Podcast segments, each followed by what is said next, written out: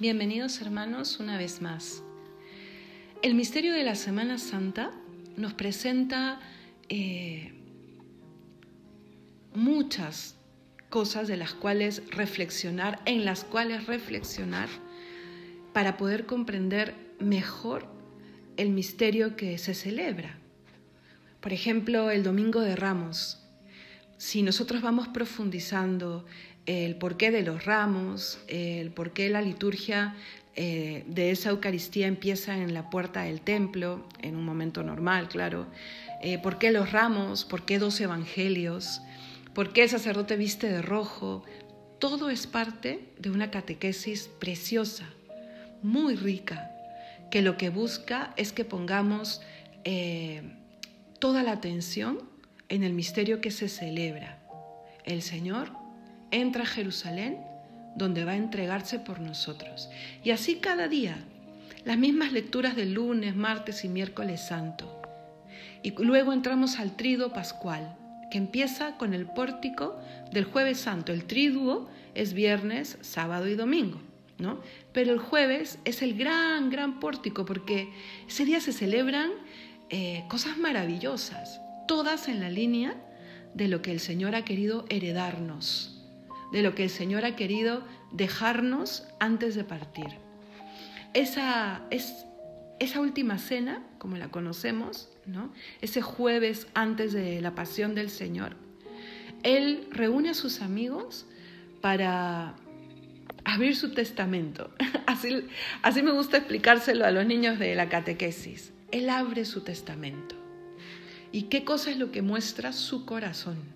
Es lo que nos deja es lo que nos quiere heredar y realmente es lo que nos mm, basta para ser felices, hermanos. Él es eso lo que terminará entregando en la cruz. Al final, ya muerto, la lanza traspasa su corazón. Y como dice el Evangelio, y sale agua y sangre, que son los signos de los sacramentos, la Eucaristía y el bautismo. Todos son signos, pero que hablan de una verdad que no es solo signo, es verdad, es real. Eso es lo que quiero decir. Es real, no solo sucedió, no solo sucede en cada Eucaristía, no solo vamos a volver a conmemorarlo este Viernes Santo, Sábado Santo y Domingo de Resurrección, sino que el Señor ha querido eh, que permanezca en nosotros el fruto de eso que sucede todos los días, a través de esas tres cosas que nos deja el jueves santo. Y de eso quiero hablarles hoy día. Por ejemplo, eh, si tú te acercas a analizar la liturgia de todos estos días, uy, cuánto, cuánto se puede crecer, cuánto se puede profundizar. Así ya la conozcas, así tengas muchos años viviendo la Semana Santa cerca a Dios, siempre es bueno volver a mirarlo. Leer, por ejemplo, eh, lo que lee el sacerdote antes de empezar la misa o la oración colecta, eh, siempre, siempre nos dirá algo diferente. Las lecturas, mm, pensar en la historia que, que se vivía en esos tiempos, imaginarse el momento, hacer una buena composición del lugar. Si ahora a ti te toca vivir la Semana Santa en casa, pues procúrate una buena composición del lugar. Prepárate, por ejemplo, viendo la película de Jesús. Hay una versión que a mí me gusta mucho, antigua, tampoco tan antigua, porque es a colores, que se llama Jesús de Nazaret. Y creo que la pasan en la televisión nacional, pero igual eh, me imagino que se encuentra fácilmente en internet, ¿no? Y tiene la vida de Jesús desde antes de nacer hasta la resurrección. Pero sí, pues como son muchos capítulos, puedes centrarte en los capítulos de la vida pública, por ejemplo, este martes y miércoles santo, para disponerte a acompañarle, ya teniendo un rostro en la mente, ya teniendo una voz, habiéndole puesto una voz a esa persona que quieres tanto, que es Dios, ya va a ser más sencillo meterte en el misterio, ¿no? Así como uno pone, hace esos esfuerzos, así la iglesia también ha pensado en otros esfuerzos que envuelven el misterio. Como les digo, son, como son muchos servicios, son varios los días santos, se podría pues hablar mucho al respecto, pero yo quiero fijarme en el jueves. Ese día es el día del sacerdote. Ese día reza por tu párroco, por el sacerdote amigo que conoces, o si no conoces a ninguno, reza también por ellos, porque es una vocación muy especial y es una vocación dada completamente a Dios y por Dios a los demás. Y es muy visible cómo se dan a los demás. Y no entremos ahorita en el debate de los buenos y malos sacerdotes. La gran mayoría, pero es que la gran mayoría son sacerdotes que se sacrifican todos los días por sus fieles. Pero claro, siempre es así, el, mal ejemplo como que cobra un resalte muchísimo más grande, ¿no? Pero rezar, rezar por los sacerdotes, rezar porque sean mejores los sacerdotes, y lo primero que te viene a la mente es pensar en los pecados del sacerdote, reza porque sean mejores, reza porque hayan sacerdotes, es el día del sacerdocio ministerial. ¿Y por qué es ese día? Eh, generalmente por la mañana del jueves santo, el obispo se reúne con los sacerdotes de su diócesis para celebrar lo que se conoce como la misa crismal, la misa en la que el sacerdote consagrará los óleos que se van a usar a lo largo de todo el año para los sacramentos que los requieren, ¿no? que son sobre todo los que imprimen carácter, pero no solo. ¿no? El bautizo, la confirmación, el orden sacerdotal y también se, se usa para la unción de los enfermos. Entonces, ¿se puede ir a esa misa claro, fuera del COVID, ¿no? Sí se puede ir porque generalmente es abierta al público, pero ya con la participación de tantos sacerdotes a veces se llena, ¿no? Pero es una misa preciosa, ¿no? Y es una misa en la que el sacerdote eh, renueva los compromisos, digamos, por decirlo de alguna manera, de su sacerdocio ministerial. Por cuestión pastoral a veces se adelanta, a lunes, martes o miércoles, sobre todo cuando las diócesis son muy grandes y porque los sacerdotes tienen que estar en la noche, en la tarde, para celebrar la Eucaristía de ese día. ¿no? Entonces, a veces por eso los obispos tienen la libertad de adelantarlo. Pero la fecha mm, más adecuada sería ese día, el día del sacerdocio ministerial. Es también el día de la Eucaristía. Ese, eh, con eso nos debería bastar para saber que es un día muy, muy importante para los cristianos y que hay que celebrarlo. Es más, ese día se nos dan ciertas licencias para hacer un paréntesis, por lo menos en alguna de las tres comidas, a las penitencias que hayamos asumido por cuaresma. ¿no? Si por cuaresma he dejado de, comer algún postre o, o de tomar algún refresco, pues ese día que sí haya un una buena comida, ¿no? Un buen almuerzo, por ejemplo. Pero no, no he puesto la alegría en el almuerzo, porque también puede pasar que como no, hace 40 días que no como justo eso, pues ese día estoy pensando en que llegue el jueves santo para poder hacer pues un break a tanta, a tanta penitencia, ¿no? Ni tanta ni break. O sea, que sea para celebrar algo. Estoy yo brindando, estoy yo alegrándome, porque la comida habla siempre de alegría. ¿No? Los momentos más importantes de nuestras vidas se han celebrado en torno a algún tipo de banquete. Jesús hizo su primer milagro y, su última gran entrega antes de la cruz en medio de una cena, en medio de un banquete. Entonces hay que ser lúcidos. Se celebra también así. Entonces ese día celebra con un almuerzo, sí, con un almuerzo mejor, ¿no?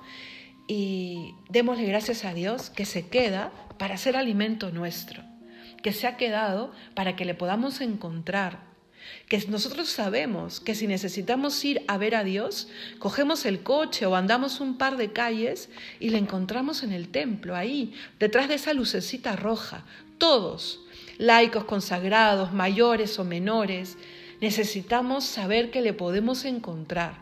Un poco lo mismo de lo que te decía el día de ayer con respecto al perdón de Dios. El Señor ha querido que tengamos la certeza de que nos perdona, permitiendo que alguien hable en nombre suyo y nos diga, tus pecados te son perdonados. Alguien nos oiga en nombre suyo, pero Él está ahí, ¿ah? Y que nosotros tengamos la certeza de que nos oye. Pues lo mismo, el Señor nos ha querido dejar la certeza mm, de que está con nosotros, de que se queda. Y no solo se queda, se queda siendo alimento. Que eso, eso es una suma, eh, mejor dicho, una multiplicación al infinito. Porque Él hubiese podido encontrar una manera de quedarse. Pero quedarse siendo alimento y escondido en, en elementos tan sencillos como un poco de harina y un poco de agua, es que ni siquiera eh, tiene un poco de azúcar, no, es lo más sencillo que puede haber, lo que mejor da la tierra, vid y trigo. Entonces el Señor nos vuelve a decir, por ti lo he hecho todo, por ti.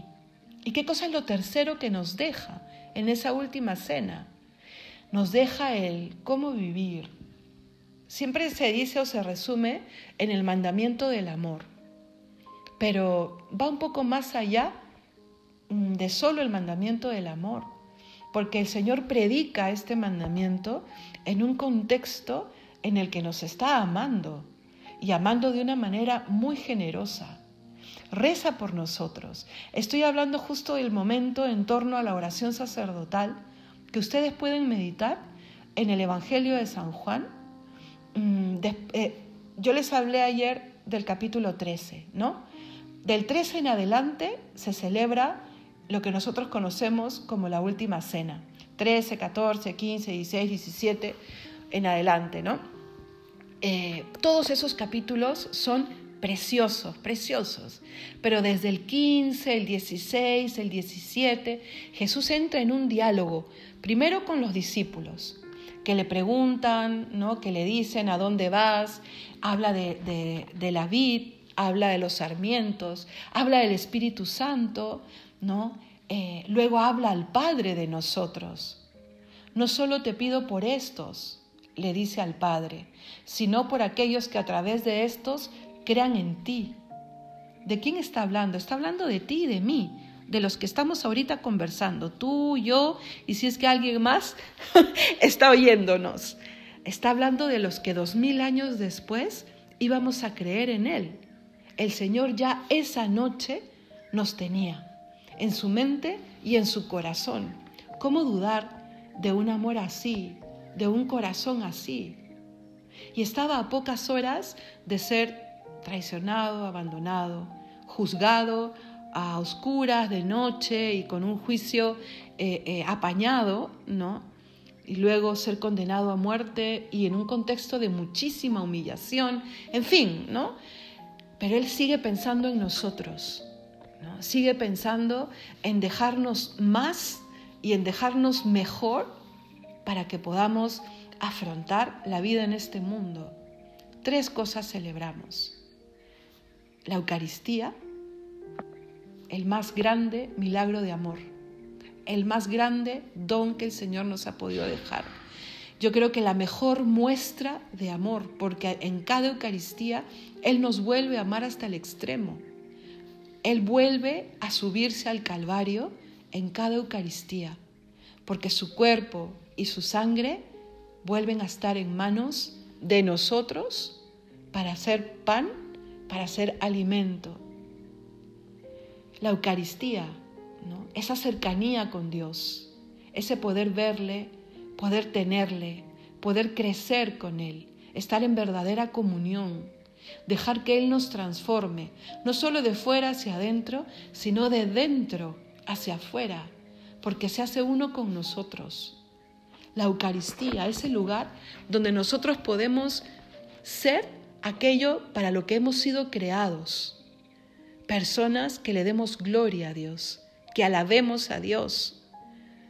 Entonces, eh, pidámosle al Señor que este jueves santo podamos acercarnos a la luz de la Eucaristía y podamos comprenderla mejor. ¿Es que no sería ese el mejor regalo de esta Semana Santa? Señor, que yo pueda valorar, comprender, anhelar mejor el milagro de la Eucaristía, el gran don que nos has hecho al quedarte en el sacramento del altar. Y para eso sí hay que disponernos. Meditemos martes, miércoles, jueves, en, en todo lo que Él nos ha dicho de la Eucaristía. Por ejemplo, el capítulo 6 del Evangelio de San Juan habla del pan de vida y está hablando de nuestra Eucaristía. ¿no? Luego están los sinópticos contándonos eh, lo que se vivió en la última cena y San Juan. San Juan, que obvia la parte de, la, de las palabras de la consagración, porque las asume ya como conocidas, y nos cuenta otras cosas que pasaron esa noche y que no las cuentan los sinópticos, como esta oración sacerdotal de las que le hablo, como, como todas estas recomendaciones, y dentro de esas recomendaciones el mandamiento del amor esto es lo tercero que nos deja, ¿no? El mandamiento del amor, que, que nos reconozcan por cómo nos amamos. Eso tiene que ser la huella del cristiano. Y esa huella es la que ha hecho que el cristianismo marque una diferencia en cada tiempo y en cada lugar. Que el cristianismo siempre sea un adelantado en buscar y promover el bien del otro en los tiempos pasados, los hospitales, las universidades, eh, las grandes obras de caridad, en, los momentos de mucha pobreza, de grandes guerras, y en este momento, que es nuestro momento, ¿cómo debemos marcar nosotros esa diferencia? ¿Te lo has preguntado alguna vez? ¿Cómo debe ser la impronta de mi fe en este tiempo? en lo que me toca vivir, en donde me toca vivir. ¿Cómo? ¿Cómo se muestra ese ámense los unos a otros que el Señor me dice y que resuena en mi alma? Es también un buen propósito el decirle al Señor, quiero amar como tú, quiero perdonar y perdonar de verdad y de una vez. Quiero pedir perdón a aquella persona a la que le fallé. Quiero confiar confiar en mí, confiar en el otro. Enséñame a amar, Señor, amar como tú, porque el Señor nos ha amado heroicamente. El Señor nos ha amado cuando éramos sus enemigos. El Señor se ha subido a la cruz cuando éramos nosotros los villanos y por nosotros. ¿Cómo no nos va a enseñar Él a amar? ¿Y cómo no se complace Él cuando tenemos eh, ese propósito? Y no solo como propósito, sino como puesta en marcha. Por eso ese jueves hay mucho que celebrar. Y la Eucaristía no sería posible sin el sacerdocio. Es que solo por eso ya es bastante para pedir por los sacerdotes, para celebrarlos y para agradecerles. Un mundo sin sacerdocio es un mundo sin sacramentos. ¿Te has puesto a pensar en eso? Y por supuesto el maligno siempre querrá que eso llegue, un mundo sin Eucaristía. Cuando yo veía las primeras noticias, cuando empezó esta pandemia, las cuarentenas en casi todas partes del mundo, y en algunas noticias salían los templos cerrados, las bancas vacías, eso generó en mí mucha impresión, mucha impresión. En algún momento, pues alguno uno leía y decía, llegarán momentos en donde las iglesias estarán cerradas y vacías. Y yo decía, pero ¿qué tendría que pasar para que algo así llegue? Yo no lo veré, seguro.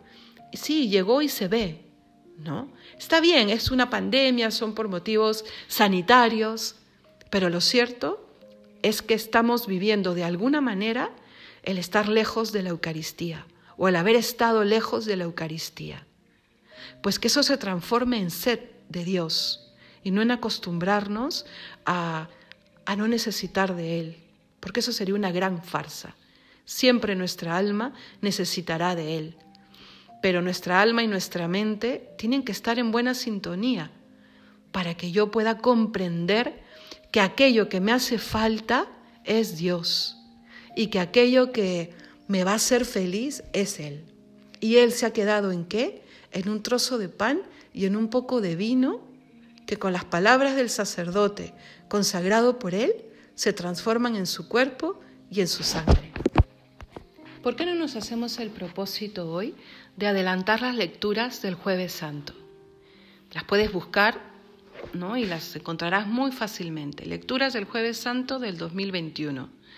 ¿no? Y leer la primera, el salmo, la segunda, meditarlas y pedirle a Dios que la meditación de esas lecturas nos acerquen a ese misterio, para llegar al jueves preparados, para rezar porque mi corazón eh, comprenda un poco mejor lo que el Señor ha querido donarnos al donarse Él en los sacramentos del orden sacerdotal y de la Eucaristía. Y esa misa está llena de signos que no conocemos en otras misas. Uno, por ejemplo, es el lavatorio de pies. Seguramente ha sido alguna vez, y si no, bueno, yo te lo cuento un poco. Hay un momento en la misa en donde el sacerdote, como hizo Cristo, lava los pies a doce que representarán a los doce apóstoles.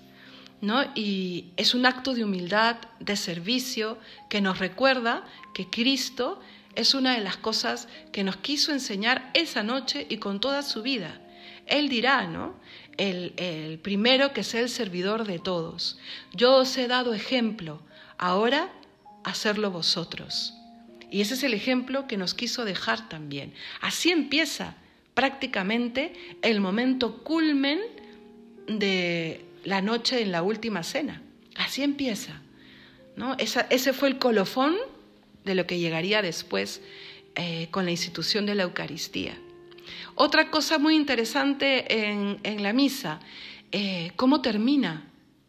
Al día siguiente el Señor va a morir y viernes y sábado son los únicos dos días en los que no hay misa, no se celebra Eucaristía en todo el mundo. La misa del domingo se puede celebrar las vísperas, es decir, el sábado de noche, muy de noche. ¿No? Entonces uno dice, bueno, el sábado sí puedo ir a misa, entre comillas, pero es la misa realmente vespertina del domingo de resurrección. Pero el viernes sí no hay misa. Entonces, ¿qué cosa es lo que el jueves se hace también?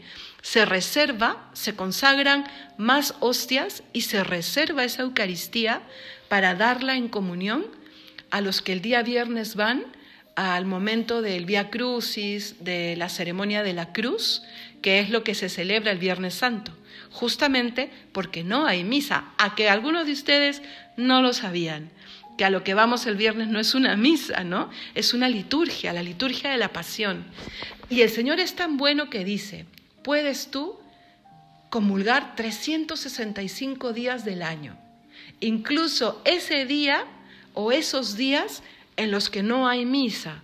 Para eso se reserva, ¿no? Se guardan eh, un par de copones con las hostias y se guardan en un lugar especial que se llama la reserva, ¿no? Se llama justamente la reserva del Santísimo, el monumento donde está el Santísimo reservado y se deja el sagrario de, de tu iglesia, de tu parroquia, abierto, en señal de que no hay Eucaristía que al día siguiente no habrá misa. Entonces, generalmente lo que el sacerdote va a hacer después de la comunión que sigue en la misa, la oración final, ¿no? La bendición y en el nombre del Padre, el Hijo y el Espíritu Santo, amén, ¿no es cierto? Pues aquí no acaba así. Aquí, después de haber recibido la comunión, los celebrantes hacen una pequeña procesión que pueden ser solo algunos pasos alrededor del altar, depende cuán grande sea la capilla de tu parroquia, y llevan los copones a un lugar que se ha preparado para la reserva. Puede ser al costado, en uno de los altares laterales, en una capilla aparte, pero muy cerca, pero no en el sagrario de siempre. Signos externos que nos habla de lo que va a pasar o de lo que está pasando, ¿no? Y en esa reserva el Señor estará toda la noche, toda la noche, y tú le puedes acompañar. ¿Y sabes qué cosa sucede esa noche? Lo que Jesús vivió en Getsemaní. ¿no? Entrada la noche, empieza la madrugada y le podemos acompañar en su oración y en su agonía en Getsemaní. Podemos consolarle cuando en, cuando en la primera eh, oración en el huerto de la historia nadie le consoló. Y él lo reclamó. un Dios que clama que le acompañen. Él tres veces se acercó a sus apóstoles y les dijo, no duerman, velen conmigo. Pues esa noche de jueves santo al viernes santo tenemos la oportunidad de ser nosotros los que les respondamos, de ser nosotros quienes escuchemos ese velen conmigo.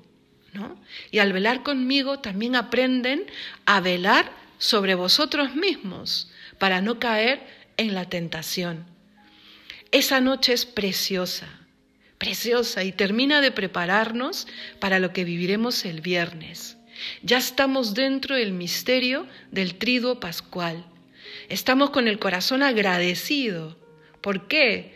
Porque somos un poco más conscientes del milagro de los sacramentos, sobre todo de la Eucaristía, porque te has quedado en el sacerdote, porque esa, en esa cena solo pensabas en nosotros, en decirnos todo, todo, todo lo que necesitábamos para estar listos para la misión que nos encomendarías y para el trance terrible de verte morir en una cruz. El Señor solo sabía amarnos a tiempo y a destiempo, en medio del drama que Él vivía, hermano.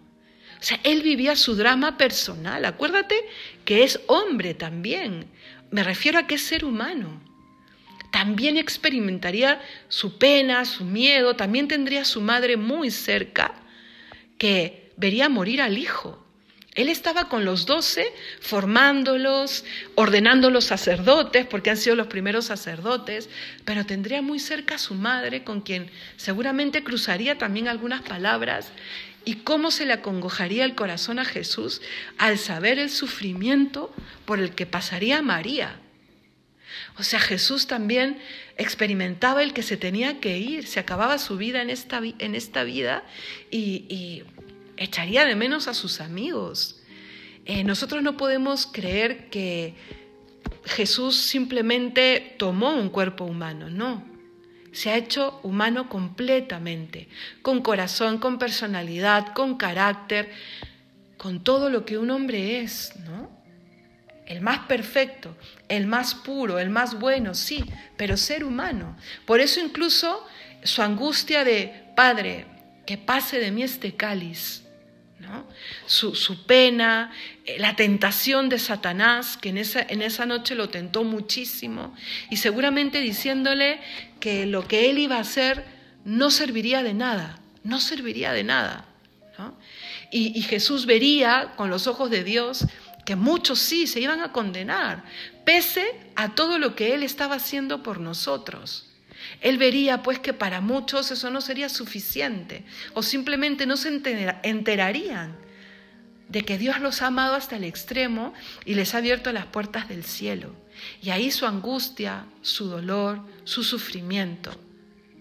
Esa noche nosotros podemos acompañarle en una mezcla de acción de gracias, porque está presente en ese sagrario, en esa Eucaristía reservada, y en una oración de consuelo y de amor, simplemente estando ahí. Cuando uno ama a otro, cuando uno está enamorado, simplemente quiere estar. No necesita ni palabras, ni grandes cosas, simplemente estar al lado.